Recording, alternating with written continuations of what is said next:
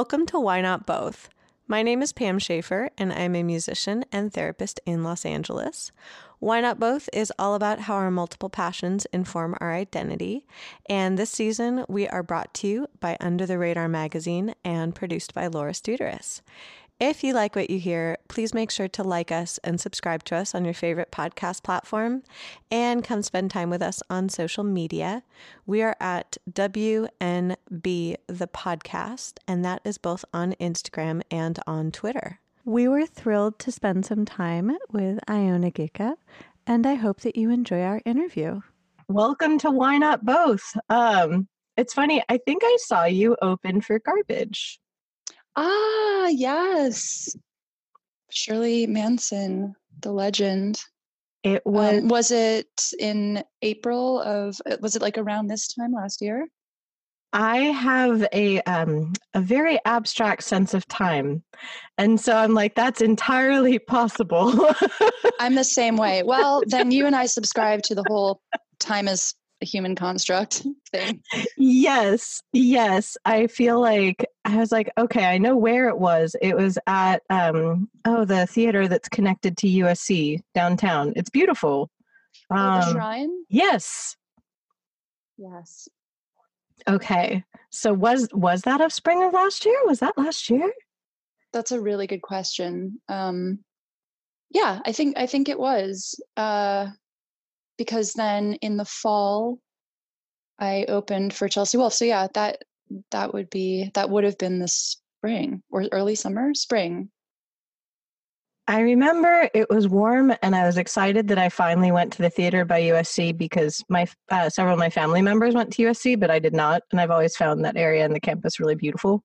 And I Oh, how cool to be able to visit where your family has studied. That's cool. and I just thought, oh, I finally get to see a concert here, and it was excellent. And I remembered you because I I was trying to look you up on my phone to figure out who you were, but there was no reception. And then I thought to myself, why not just enjoy what's happening, Pam? Oh, well, I'm very touched that you that you had that um, reaction. I appreciate it. Oh, well, I appreciate what you do, and it's exciting to get to interview you. Like the whole the whole podcast is about pretty much all the other things aside from music that inform your passion in life. And so, after looking you up and seeing, once I was out of the Shrine Auditorium, I got to see all the other things that you were passionate about, and I was like, ooh, I want to talk to her. cool. Well, I appreciate it. How how have you been, and what have you been up to? Um, well, are we? Is this the beginning, or are we just chatting? I don't know how these. I don't know how these work. It's so funny. I used to have like a really structured, like, what's the first thing that you do? And what are the other things that you do? And how do you balance your passions in life? And now I'm like, do we have a structure?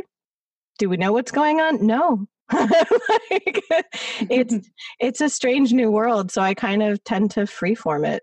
That is interesting. I find it interesting that you are letting go of structure in a time that feels so untethered and amniotic. Instead of clinging to structure, you are disassembling it. What what would be the ways that you would usually start prior prior to this? My favorite question earlier was, uh, what do you do and what's a better question to ask? Ooh, I love that you added the second part to that question. well, that's that. That's you know, it's interesting. The the phrase "What do you do?" Um, is a question that has always felt truncated to me, as Yeah. if it is the genesis of an ad lib, and and yet the exchange of question and answer are at its core an accepted assumption of what I view as one born of a capitalist society, meaning what do you do dot dot dot for money or Yeah. define your productivity in relation to society and the expectation of giving and assuming an answer guided by capitalism can create a discomfort as it feels like the exchange is um, marionetted i don't think that's a word conducted by an invisible dictator so um, i like that you add that second part of the question because i always seek to unleash myself from those invisible strings yes. Um, because what do you do you know what do you do in an earthquake? Well my answer my, do you know what i mean? Like what what do you do in an earthquake? I um well it depends on how big it is. As an la native i first off if it's in the middle of the night i, I sit bolt upright. Um, that's my first move. I've never been able to just kind of chill. Um, and then I try and determine how big it is and how long it's going for, mm-hmm. because then it's either try and get to part of a stable frame of the house, or if it's too big, which has happened a few times, it's either to curl into a ball with my arms and a blanket over my face so that I don't get beamed by things, or to roll if I'm on a bed to roll to the side of the bed to create kind of like an A frame if something falls so that you're protected underneath it.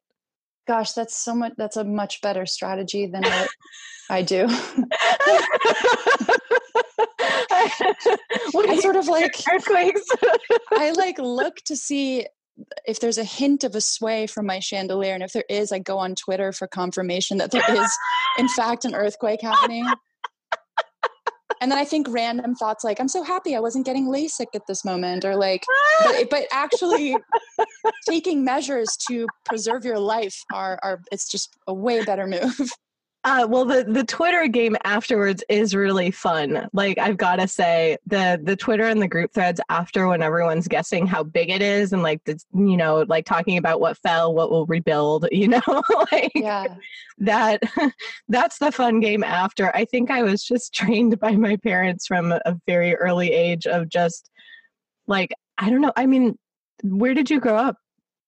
I was born in uh, the United States mm-hmm. um, to to a, a, Greek immigrant scientist father um, mm-hmm. and a Greek mother, and so I was um, raised primarily in the U.S., um, but we would we would live for a few months in the summer each year in Greece to spend time with my grandparents and uncle and extended family.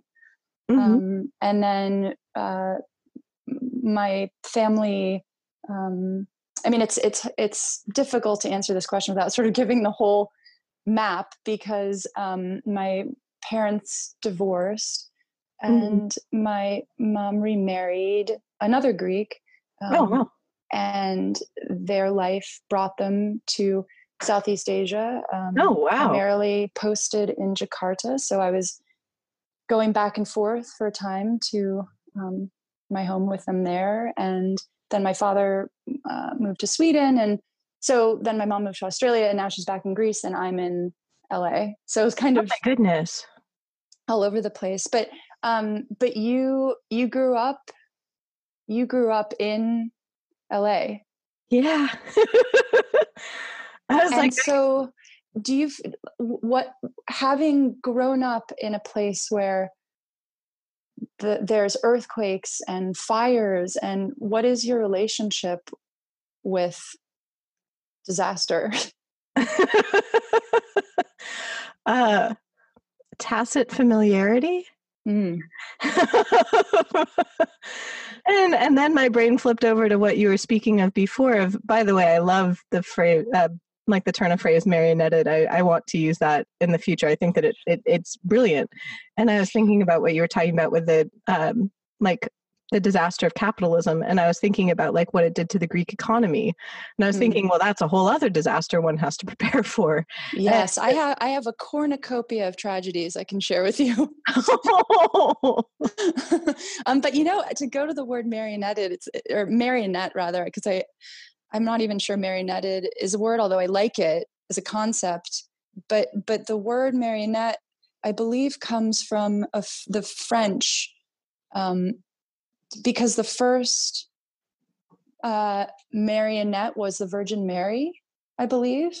Really? Um, yeah, and I think that's where the word marionette comes from.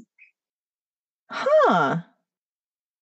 Whoa. So was she then controlled by the strings like held by God or would it Right? It feels like a sinister metaphor. Whoa. yeah, I don't know if it was to teach children in Bible school or what, but I, I recall that being the origin of that word.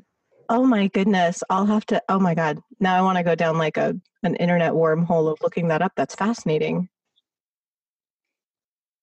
yeah. I always, I guess, having been raised, um, I guess I, I call myself like an expired Jew. I was I was raised Reformed Jewish, but like don't practice religion, but raised in that culture. Whenever I learn about, I, am fascinated by Christian culture and by Catholic culture, and just like all the all the things that I wasn't raised in, but are part of like Western religious tradition. I'm really interested in just because I find them fascinating. Um, is there a particular point of entrance that is fascinating for you? I find ritual fascinating and I find the splits of the Marys fascinating. Like the Virgin mm. Mary and then Mary Magdalene, like that duality. I think that's so interesting. And then that there's the other split of like Father, Son, Holy Ghost, but same thing. Like kind of like combination Pizza Hut and Taco Bell. I my religion is combination Pizza Hut and Taco same thing. same thing. Totally the same thing. Why can't you accept this is the same thing? This dichotomy makes total sense. And you're like, wait, what? I find it so fascinating. Yeah, the dichotomies, I guess it's also related to the interest in psychology of like the parts of ourselves that we aren't quite sure how to integrate so it becomes a Pizza Hut Taco Bell. right. yeah. like, Slam well, them together. Like what when you were when you were younger and you did go there for the summers, like what I guess how did that inform kind of how you view yourself and what comes out of your work? I have as an only child i spent a lot of time alone and um, had parents that worked full time mm-hmm. so when we would be in greece for you know months at a time living with all together with my grandparents in their like tiny apartment in athens and then mm-hmm. going to the islands um, it was a, a much different experience to my life in the United States. And so I've always felt a little bit like an oddball. Um, like when Aww. I'm in the United States, I don't feel um, 100% American. And when I'm in Greece, mm-hmm. I feel strangely odd. I think I just always have a bit of um, an alien feel, but I connect to various places and various places um, and the textures and the sounds um, and the experiences have shaped and informed my work. So um, a lot of times it's giving thanks to to a place um, or mm-hmm. um, examining the place and how it's shaped me um, like a funeral in in um, in Los Angeles is different from a funeral in Athens, Greece, which is different mm-hmm. from a funeral in Indonesia. And even within all of these places, funerals can be different to one another. So I have seen a lot and ex- been exposed to a lot, and I'm grateful for a lot of experiences. And I think that makes its way into the the tapestry of of sound that I weave together and that's interesting that you chose a funeral as as a thing to compare them. Like I was thinking of like ritual and also closure and also one of the most like I guess kind of like the the beautiful last gift that you can give to someone. I was like, huh, that's a really fascinating thing to think about in the context of different cultures. I've had just so many family members um, pass away and i don't i don't want to steer this in in too dark of a direction but my father passed away my stepfather passed away my uncle my cousin four grandparents it, kind of all in a short amount of time just over the course oh, of wow. kind of a few years and so maybe that's why i i jumped to the um, flagpole of funeral around which to create this maypole. I mean, that um, makes sense. I'm I'm sorry, but also that that totally makes sense. Um, but yeah, have you been to any good funerals lately? I don't know. I mean, strangely enough, it, when you said that, um, two family members of mine passed away simultaneously on Friday on either side of the family. Oh And- gosh, I'm so sorry. Oh, thank you. Yeah, it was one of them was very expected and the other was not. Um and it was very strange because I reached out to my favorite cousin on the other side of the family, on my dad's side of the family, to tell him about my aunt who had passed away on my mom's side of the family. And he texted me back almost simultaneously because I had said, Hey, I, I need to talk to you. Can I call you? And he had said, I need to call you.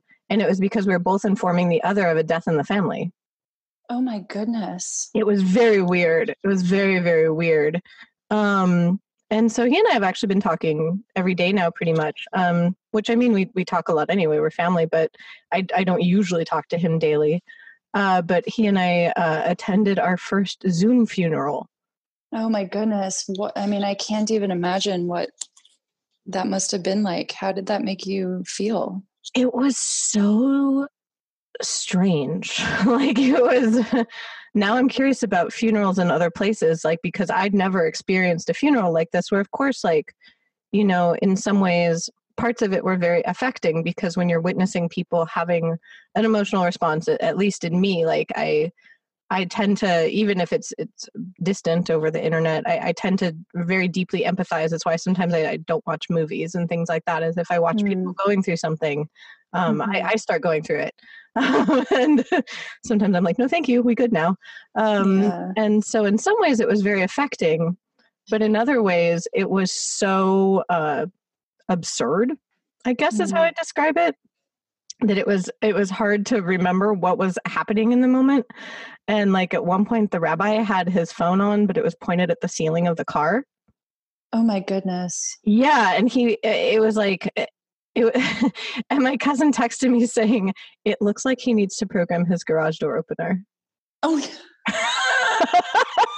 and I just texted him back. I was like, "You are not allowed to make me laugh right now." well, I think it's it laughter in is such um it is something that has really helped me through these types of um, moments and I, I just want to first say i'm so sorry about your family members and also to i was going to apologize for I, I, I speak about these things kind of colloquially, colloquially and and with humor because I think that's how I deal with things. I just tend to uh, go to the side of humor, and that's what helps me. But what I've found is how um, surprising moments of humor can be in in at times that are seemingly just purely despondent. Like at my, I remember at my grandmother's funeral, which was a really hard one for me because she lived with us.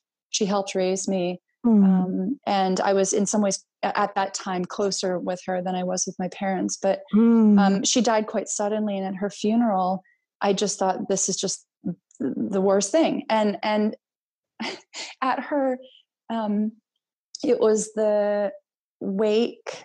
Mhm. Um, we had all gathered, and all of a sudden, all the lights went out what? And there was a gasp and i was like oh my god what is going on? And i looked over and my like i think she's like a 90 year old great aunt of mine had purposefully and mischievously turned off the lights and looked at me and winked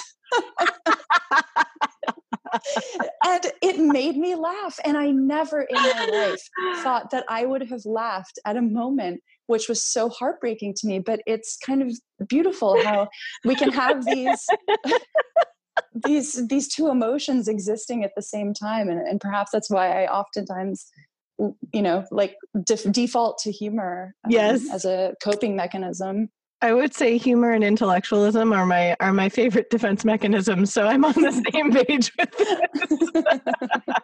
this. Where yeah, like I didn't know what to do in that moment. And I, I feel as though my favorite cousin and your great aunt are on the same page with this one. Where people are like, well, what was that like? And honestly, the most salient moment is, you know, trying not to laugh on because like my cousin had his camera off. I like texted him back. I was like, you're cheating. You don't have your camera on. classic classic funeral cheating zoom move exactly. He's like, this feels like Hollywood squares. I was just like, dude, stop trying to make me laugh. Hollywood squares your family sounds cool We're a bunch of weirdos. It's excellent. Oh my goodness. It kind of brought me back to like Taco Bell, Pizza Hut. And now I'm trying to like squish other weird places in my head, like Baja Fresh Jollibee. yeah, or like if we were to start the question, what do you do with uh, what do you do when your dog gets attacked by the spray of a skunk? Well, apparently, if you have tomato paste on hand, you apply it, it masks the odor, and also voila, you have a dog pizza. So there's like a combination also. Maybe that should be my litmus test. like that should be my opening question is like your dog, a skunk. What next? what Taco Bell Pizza Hut combination can you make out of that? because that feeling you were talking about about being like kind of like one foot in one place but one foot in another place which means that in a way you're in neither place um i was thinking about how that would inform what you make like that kind of like i'm trying to think of it in a non-cliche term because the thing that came to my head was like fish out of water but it's like you're in the water you're just maybe kind of an exotic fish um mm. and i was thinking about one one I can words. It's good that I, I can words. I love that. I'm gonna I can words one day too. I can words. I was thinking about uh, that aspect of being otherworldly in a way, and how that does come across in your music. And I was wondering, do you um, do you collaborate with other producers, or are you doing most of the production work on your songs? So for my album Thalassa, um, it was my first time taking an executive producer role. So, um, yes, I guided, um, albeit, you know, in some ways roughly, because it was my first time doing it, and I hope to continue to learn and expand mm-hmm. in the area of production. But yeah, some of the songs on there, um, I produced and engineered on my iPad. Um, there's Ooh. a song called Messenger, which is purely on my iPad. Mm-hmm. Um, in some instances, I worked with an engineer. Um, mm-hmm. uh, and I do love to collaborate. I'm open to the spirit of collaboration. Um, and, but I find that um, I, I, with this album, I wanted to take the sort of captain seat because the messaging mm-hmm. was quite personal and mm-hmm. so even with the music video that i have out um, I directed that music video and wrote the treatment and made the costumes and did the choreography and um, makeup and hair and everything because I oh, felt wow. like it would feel strange to me if someone were to come in and dictate what I'm supposed to do when the messaging was from me. So, and again, it's not a perfect video, but I, it felt important to me to um, to guide that. That's fascinating. Like, and and that's so interesting that you said it wasn't perfect. And I was just like, well, it sounds like it would be boring if it was perfect. It sounds like it sounds like it came out the way that you wanted it to. And I was wondering, how did you make costumes and such like that? Like that that to me is so interesting when people like I definitely try and execute my sonic ideas visually and sometimes it it doesn't translate because that's not necessarily an area that I have as much experience in. And I was wondering, I was like, how did you do that? it's really cool. I, th- I, think from growing up um, in a family that wasn't like super wealthy, when you when you grow up without um, certain things, uh, um, at least for me, I would just learn to make it. If I wanted shorts um, and if we if i didn't have you know I, I wasn't a child that had access to their parents credit card so i would just take a pair of jeans and then cut them and maybe get in trouble with my parents but um, uh, but i think that you know there's probably some quote out there about how um, lacking something can lead to invention um, yeah and so i just sort of you know look in my closet. I've made capes out of trousers. I've made trousers out of random fabric that I might get in the downtown fabric district. Mm-hmm. mm-hmm. Um, so, uh, yeah, that's when I say it's not perfect. I, I don't want to assume the role of a costume designer. Certainly, I haven't gone through that training. I'm not as good as um, a real costume designer, but um, I, I may do what I could with the budget of $500 and um, yeah, made made a, a goat pan surfing video. Yeah, that's that's why I was so impressed. is I I've watched that video and I was just like, you created all that stuff because I was like I was like okay, I could get to maybe cape level. I'm like, I can conceptualize how I'd logically make a cape um, and everything else. I'm like, also it hmm. helps to have things laying around the house. I have masks um, that I have, like even from Walgreens, because I I love the Renaissance Festival, and ah. so I also just have stuff. Um, so you know, some of it was altering, tailoring. Mm-hmm. Mm-hmm. And I think that, like you said, some of it is born from uh, having to be creative with the resources you have. And in a way, I've always enjoyed that uh, boredom is very useful. That mm. that the idea of you know, it's funny because anyone who knows me is like, "But you're never bored." I was like, "Yeah, exactly," because when when I do find myself idle, unless I'm daydreaming about something, I often that's what sparks me to do something is to is to be like okay well there's there's nothing here. What what should i fill this with? What do i want to do? And if you don't have that pause or if you already have like an abundance of things that are already prefabricated it's like you wouldn't be that motivated to make something else. I agree um, i really I, I identify with that strongly i i don't get bored and again i think perhaps that's from spending so much time alone when i was little boredom was not I mean, it, boredom is a luxury in some ways, and that's um, growing up. That's not necessarily something I had either. So, like to to, to keep stimulated, fill your mind. Um, it, yeah, I, I identify with uh, what you're saying. What were some of the different experiences that you had? Because I've been to Athens as an adult, but I was never there as a child, and I don't have family there. And I'm curious, what was different? Like, what was your experience there as a child as compared to in America as a child? every like everything the sounds the temperature the taste of food i would say number one is the tomato. Yes. the tomato um, in in the united states when i was when i was growing up it tasted mealy and and anemic. and yeah and watery um, and when i would be in greece um, with the Aegean sea air wafting over me, eating an organic, um, warm tomato. It was a completely different fruit. I mean, it was mm-hmm. it was like night and day. It mm-hmm. was as mm-hmm. if a black and white world had come into technicolor for my tongue.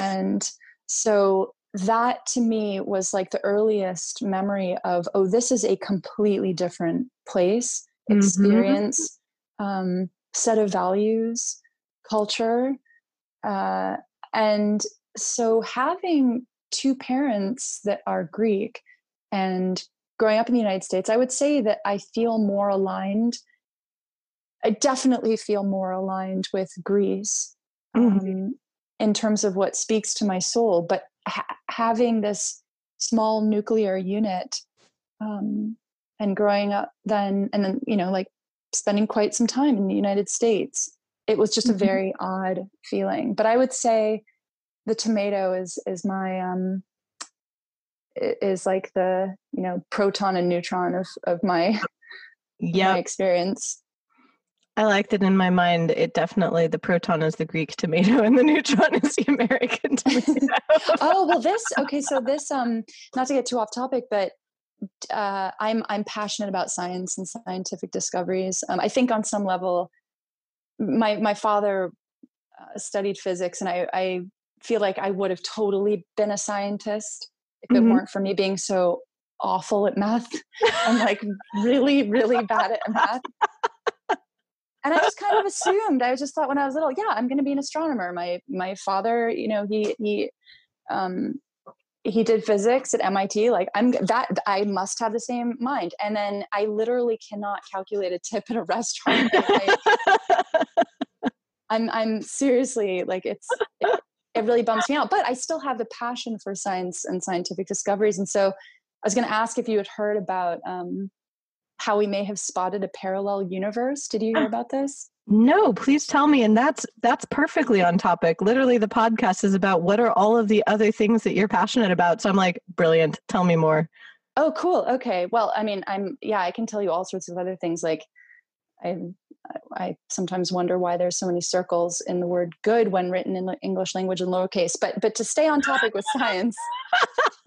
I was like parallel universe and then talk about good because I also never realized that and that's fascinating in the phonetic script. That's very strange. Yeah, it's super super weird to me. But but so in the Antarctic, scientists have been studying cosmic rays using this balloon type machine called the Anita, um, mm-hmm. which is a device designed to detect particles from space. And the hmm. trajectory of these rays are usually morphed by magnetic mag- magnetic fields, which makes finding their place of origin very difficult. So there's this really great mm-hmm. article in newscientist.com, which is a website that I love. But basically, mm-hmm. there is one type of particle called a neutrino. Do you know about mm-hmm. this? Mm-hmm. Mm-hmm. So, okay, if the listeners don't know, basically it doesn't have a charge, therefore it travels through the universe in a straight line. So to locate the origin of a neutrino, you can examine the the trajectory using the Anita balloon to see the direction that it hits the ice. But okay. scientists began to discover particles hitting the ice not from above, but from below. So, what does that mean? Well, there are three types of neutrinos is the muon tau electron. The tau neutrino can sometimes rarely morph into another particle which is the it's called like the tau lepton or something. Basically before reverting to a tau neutrino um, they were thinking perhaps it's possible that the tau neutrino had a tra- trajectory through earth mm-hmm. by morphing upon impact but that was a stretch because the odds of that happening are something like one in a million for that to happen twice. Right so what they think and what this article was talking about was that the particles are evidence of cosmic rays going back in time and that there is an anti-universe going backwards in time towards the big bang rather than traveling away from it. Oh. And that this might be the first evidence of that occurring. Of time working the opposite direction then. Yeah Ooh. Combination Pizza Hut Taco Bell of time in reverse and going forward. I just got chills and feel very validated in my perception of time. Exactly, which was like the first thing you said to me, which I which is just so interesting. that is okay. I'm like, one, I need the link to that article. Two, that's fascinating. yes, I'll send it to you. Yes, please. Uh, that is and that's it's so interesting when you said that you wanted to to be a scientist and then thinking about what we were talking about with sonic engineering and how you were talking about almost the sonic textures of different places. I thought to myself while you were speaking i was like but but you are a scientist you are an engineer you are all of those things. It's just that it it it's musical. Like it it, it comes out in a different format. Oh well that that makes me feel better like, oh wait, you, but you did, you, you, you did those things. You were just telling me about how you were doing them on your iPad. and I, I feel like sometimes music is like mathematical textures come to life. Like when I actually analyze something I wrote after I wrote it, I can generally see the theory behind it and can see like why structurally sometimes things I write sound better than others and be like, oh, there there actually is like a mathematic scaffolding to this, but it, it's not on the forefront of my mind when I'm doing it. Um, did you study music theory? Like, did you go to school for it, or did you study it? Yeah, I actually I took. It's funny. I, I petitioned in high school for AP Music Theory to count as a language because um, I was taking French at the time, and our teacher was the only teacher I had who was honestly not very good. Every other teacher I had was excellent. I think that she had just kind of like like checked out at that uh, point in her career and she was just playing the dulcimer for us and having us watch movies, which is lovely. I, I, love the dulcimer, but like the hammered dulcimer does not teach you French. Um, that is so interesting. I love that cross section of language and music. Also, not to interrupt, but the the Ren Fair, the Renaissance Festival, has dulcimer karaoke. Just FYI. Wait, dulcimer karaoke? Yes, but but I'm I'm way more interested in the story that you're that you're telling me. So you petitioned for I this petitioned AP for AP Music Theory to count for my language credit because I did not want to take AP French with this woman. And so I, I had been afraid that learning the structure of music would take away the magic of music. But in fact, once I learned it, then I could kind of just toss it into the back of my mind and just like kind of forget about it when I was writing and then use it and then kind of use it later in the editing process if I wanted to. Now I'm wondering, I was like, how did you how did you start playing music in a um because you had said that your father was a scientist and what field was your mother in? My mother studied philosophy. So I, I mm-hmm. created a, a nerdy joke, which is that my dad was a scientist. My mom is a philosopher. So I'm full of angstrom, but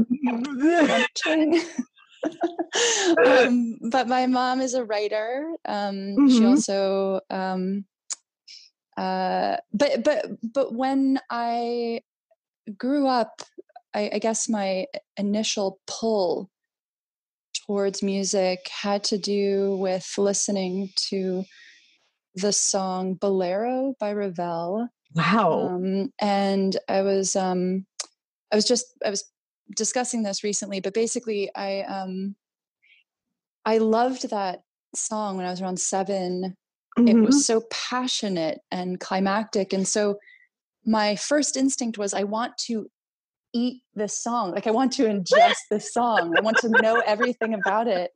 We didn't have a piano, but our next door neighbor did. And I would play uh-huh. with our next door neighbor's cat a lot. So it named Dusty, RIP.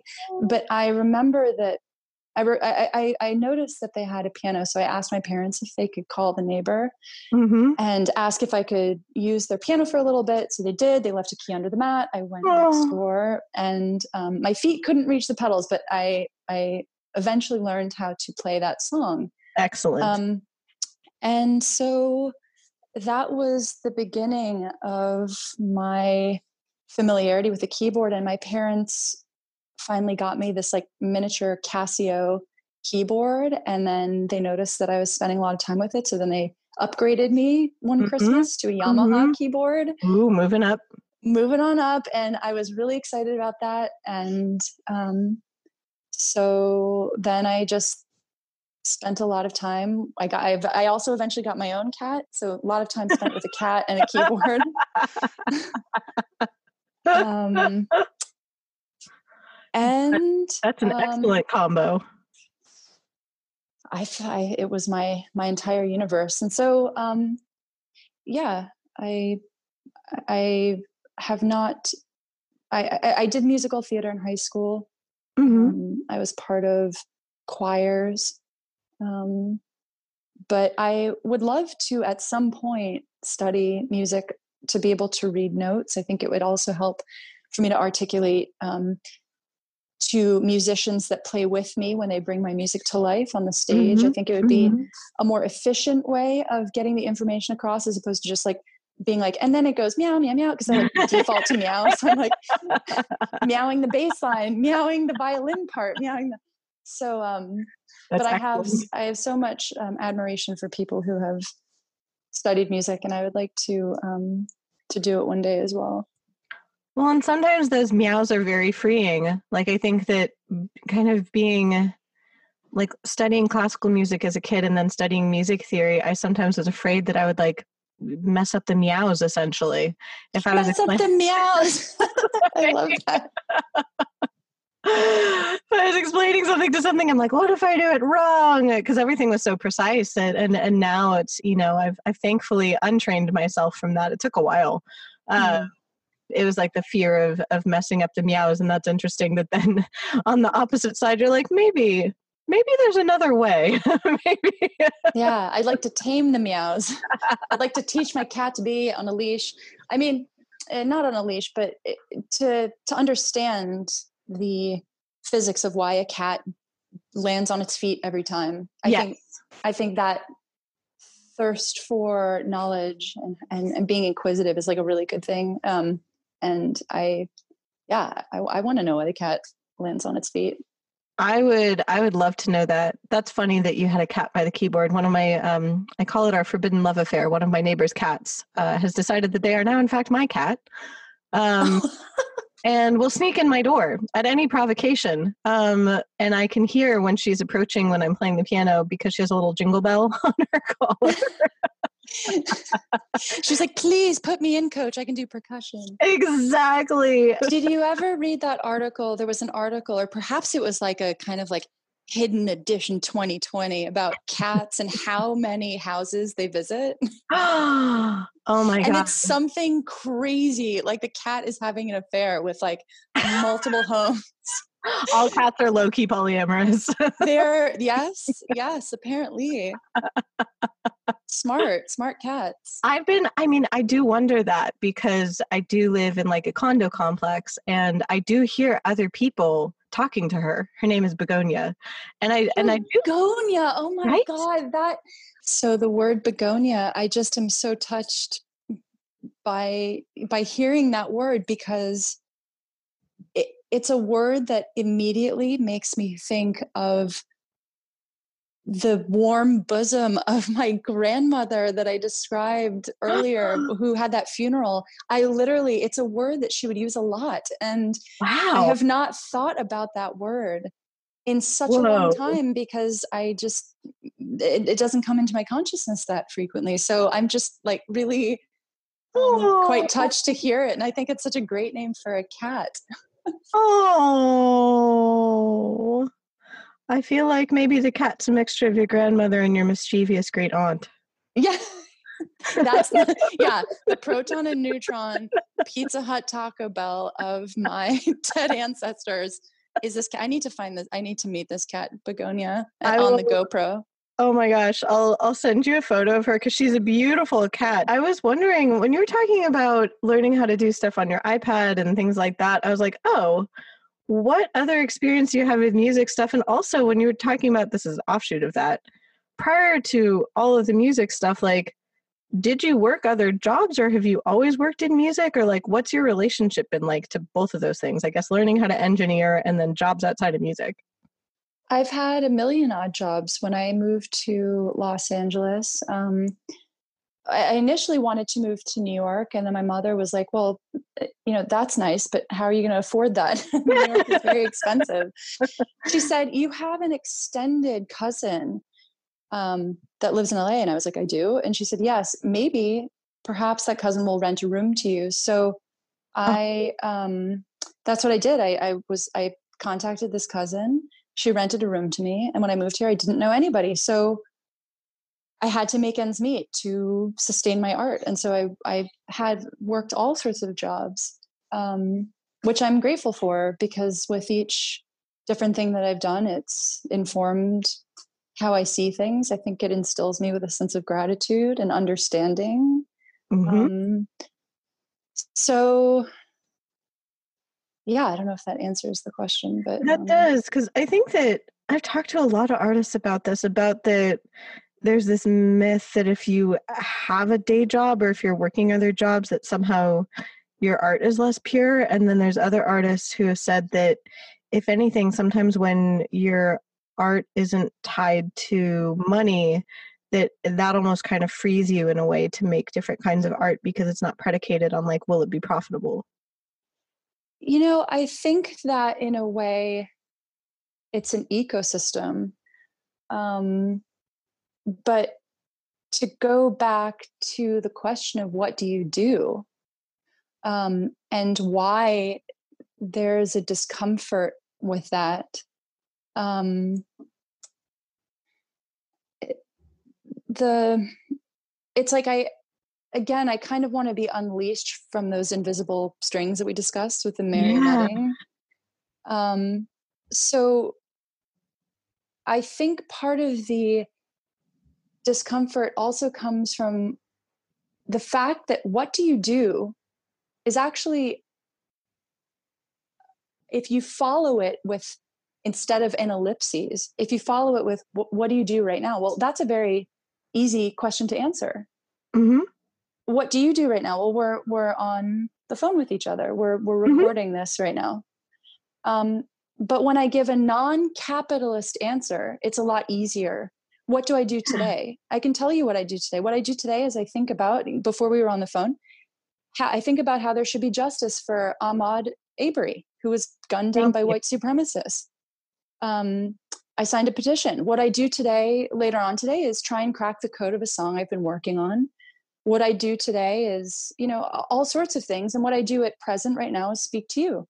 So I think there's there's no discomfort with that. I know exactly what I've been doing today. But mm-hmm. because mm-hmm. there is this invisible assumption that what do you do has to be tied to what do you do for money or mm-hmm. what do you do for mm-hmm. productivity you will rarely find someone saying i am standing in my home instead they'll say i'm a homemaker um, mm-hmm. which is completely mm-hmm. valid it's completely valid but it shows me that there is this pressure to say what do you do regarding productivity and how it relates to society right so i think that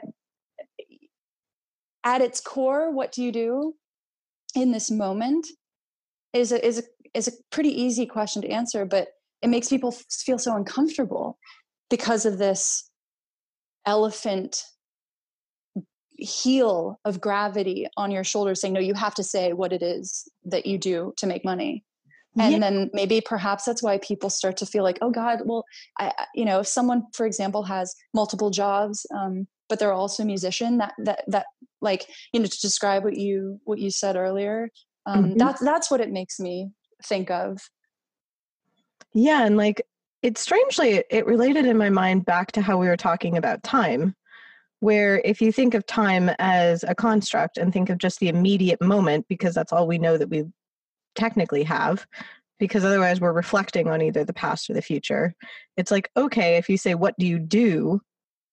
like that's very much something you could answer in the moment.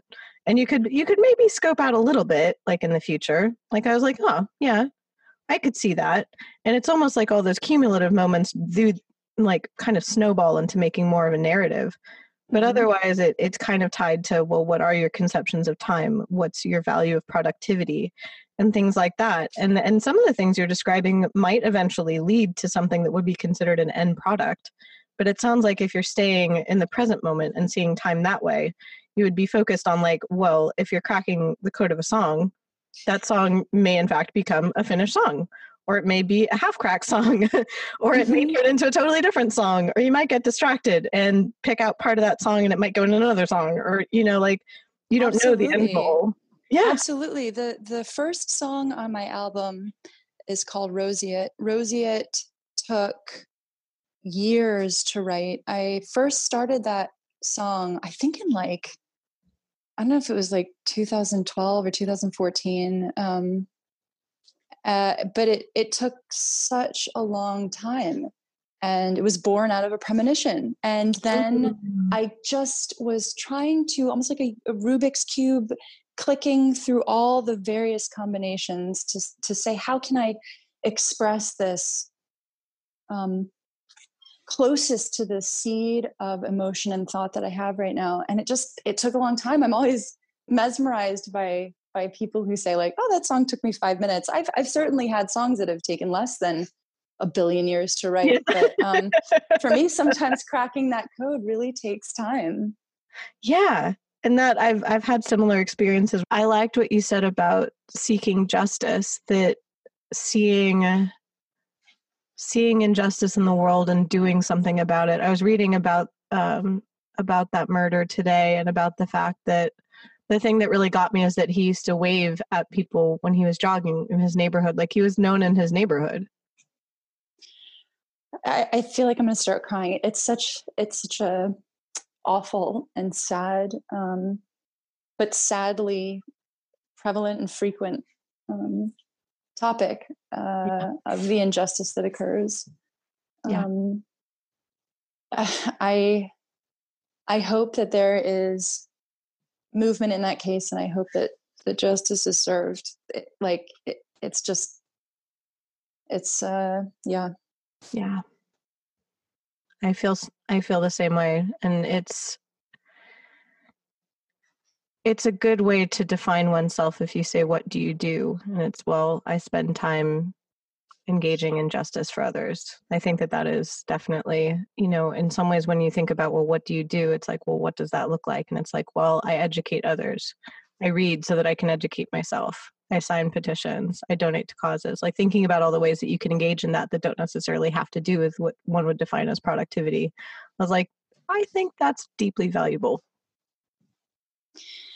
I I think that the question what do you do is is truly so much easier when it becomes more of like what do you value or what don't you value or what makes you laugh or how do you spend your time as, oppo- as opposed to what do you do and then a cliff edge.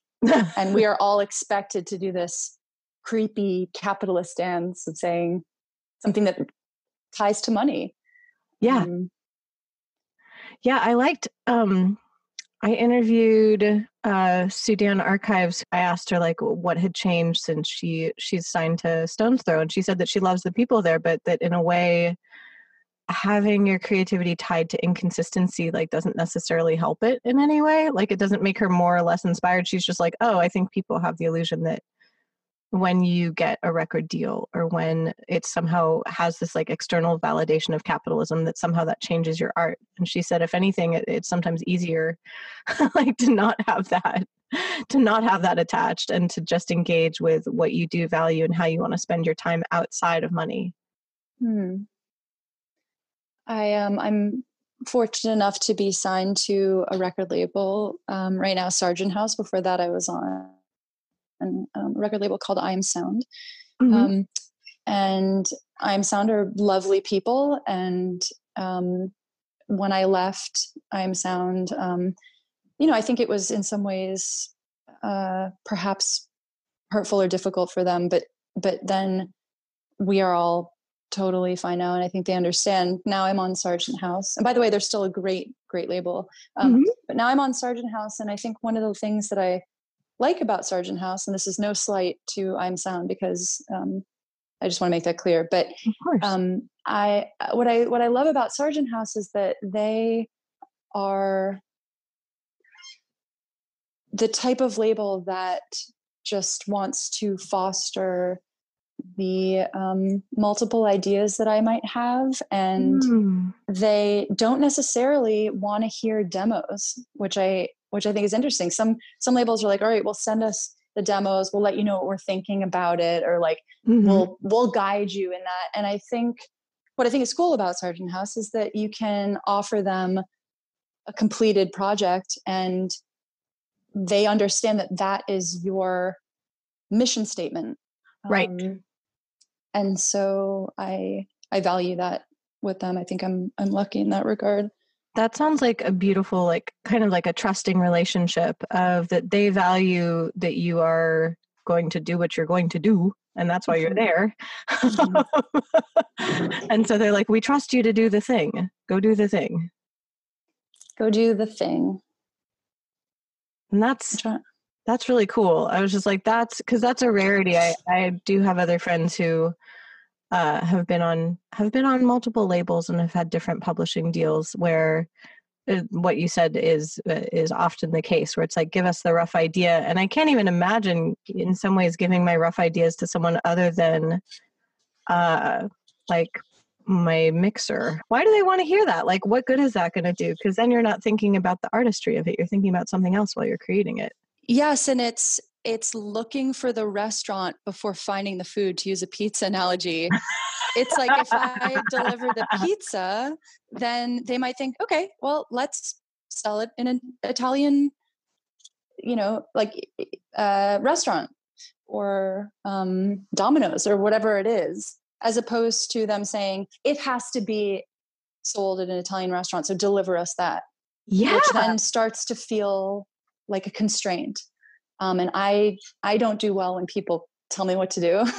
So, so this model works better that does sound much better because thinking about music theory wise when you're talking about that it's almost like i remember in class we would have to write uh, certain songs in certain structures just to practice writing in that structure. And occasionally i'd come up with something that i actually liked as a song but otherwise it almost sounded like you know how how Mozart sounds beautiful but also maybe like lightly sociopathic because it's so perfect? Sociopathic.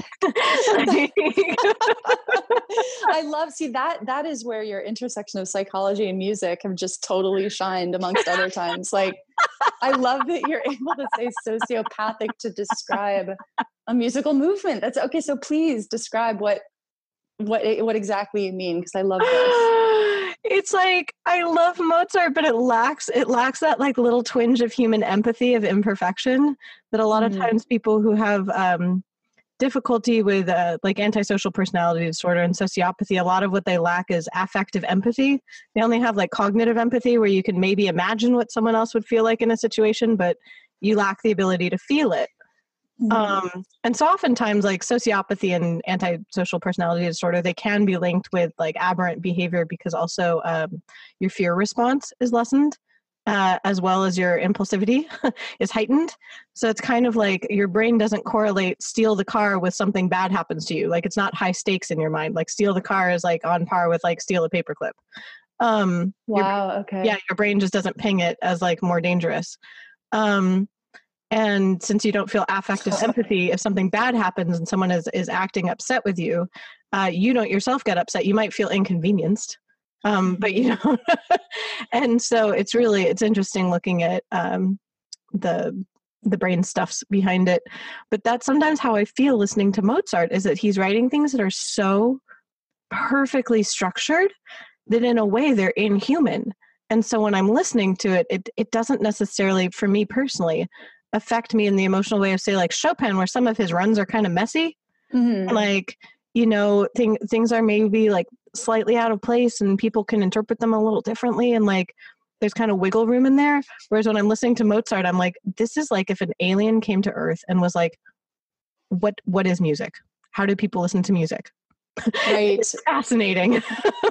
well, because the latter is more of a thrill. How is this tangled piece of string going to unravel itself i feel like i'm living on the edge listening to a composer maybe more like chopin where it's like th- this is chaos yeah. but i feel like i have the hope there's going to be resolved so i'm i'm hanging on at the edge of my seat to find out how it resolves as opposed to everything is completely measured and soon we'll have the end yes.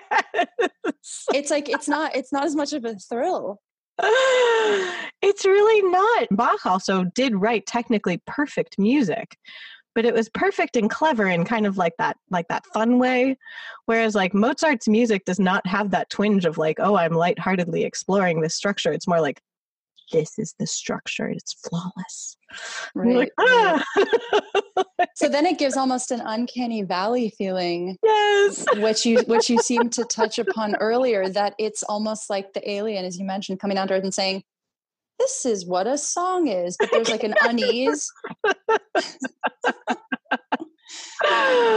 because yes. it's it's an approximation of what a song is, and it's like it's very technical. Yeah, yeah it's I, like I see AI. It's like an AI wrote a song. It's so interesting.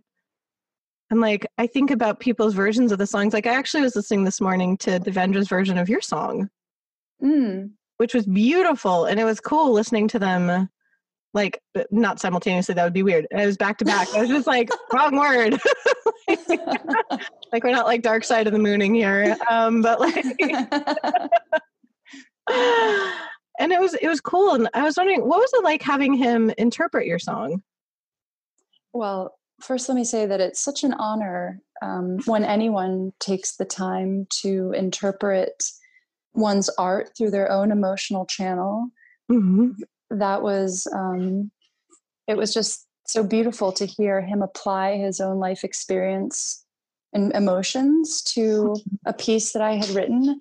And sometimes it's really surreal, like going to a parallel universe and doing a slow dance, and then all of a sudden the ocean rises up and does the exact same dance back at you.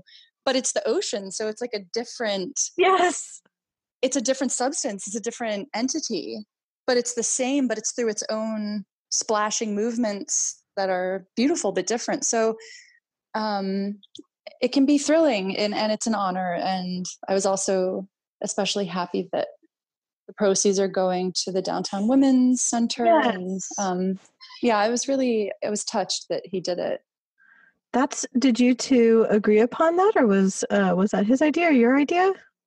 we agreed upon it uh, we agreed upon it I, I felt strongly that it would it would be great to give all the proceeds to a charity and he yeah. um, is great at fostering community um, mm-hmm. and so it really spoke to him and together we agreed that um, the downtown women's center would be a good a good organization and it is it's a fantastic organization. That's wonderful. I think that goes back to what you were saying about uh, what do you value and how do you spend your time? I think it's beautiful that you did that. And that is very much in line with my values and so that made me very happy and and on a personal level i used to live downtown i've actually lived downtown twice um, devendra used to have his art studio downtown and it's it's impossible not to live near skid row and not be profoundly affected and realize like just the the like the level of what's going on downtown. Yeah. So many men and, and women need help, but especially um, women it, it, who might be in situations where they're in an unsafe environment. Um, yeah. It can be really scary, and I can't imagine what that must be like for for homeless women. So my I, it just felt like a natural like no brainer. Of course, this is this is where this has to go.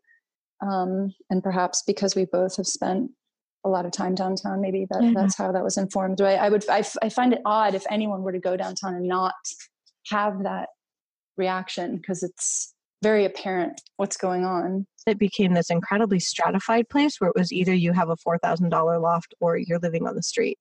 Mm-hmm. And watching that transformation was so strange to me like watching what happened downtown because i remember that there was an air of uh, it being dangerous as a kid like it wasn't an area where my parents and i walked around and i didn't quite uh, grasp why. Um and seeing then as an adult being able to see like how downtown changed but also seeing the social stratification and seeing how much it was literally people on the streets or people in like beautiful lofts. I was just like this is wrong this is it is wrong. wrong. It is deeply wrong. And when I was there, and you would see these various establishments start to pop up, like um, I don't know if it's Starbucks or Urth Caffé or whatever. These these places would start to be built. They'd be constructed. Mm-hmm. And do you think they would let homeless people use their bathroom? Of course no. Not. Exactly. And so it made me sick because I'm like, how dare you come in, build this garish thing, charge $20 for a cup of coffee. And you're you're telling me that then the, the people who live right outside don't have access to this facility. Um, yeah. it's it's unacceptable. Yeah. So i very much value that that's a good way to spend your time is to be like how can i help other people? Yeah and there's certainly um, lots of time right now. My my heart goes out to um, all of the essential workers and yeah what a yeah. yeah. Everyone's kind of experiencing my internal sense of time and i'm like welcome welcome friends. Welcome to this like viscous it is because time is like a yawn out before us right now where it like an extended yawn um, not not to then assign the what would be expected adjectives that go with word yawn like boring or or exhausting but it's just that it's just how long yeah. it goes because we don't know what the end point is so it has truly made apparent the perception of time how we digest it that it is a human construct yes. sometimes if i close my eyes and hold my breath i really can tap into that sense that time is made up mm-hmm. um, that we're both going backwards and forwards, possibly according to this parallel yes. universe theory. So I find it's it's such an interesting and unique period of time that we're in. Well, uh, period of time to use the word time. Where it's, yes. It's it's just it's fascinating. And it completely destroys the notion of what do you do for an end goal because at this point we have noticed now that those end goals are fabricated. Exactly. And so we're like, well, we're just going to do what we value in the moment and it's going to turn into something. Do we know what yet? No, that's okay. exactly. Yes. Thank you for joining the metaphysical edition of Why Not Both. Thank you for having me in the in, in the suspended time. Um, this was amazing. I, I appreciate it. Thank you again for listening to this episode of Why Not Both. If you liked what you heard, please make sure to like us and subscribe to us on your preferred podcast platform. You can also come hang out with us on social media. We are at WNB the podcast, both on Instagram and on Twitter. This season, we are brought to you by Under the Radar magazine. Under the Radar is a nationally distributed print, music, and entertainment magazine and website. You can find them at www.undertheradarmag.com and feel free to support them on Patreon. Extra special thanks to our producer, Laura Studeris, who is literally a rock star. Thanks again, and I look forward to seeing you next episode.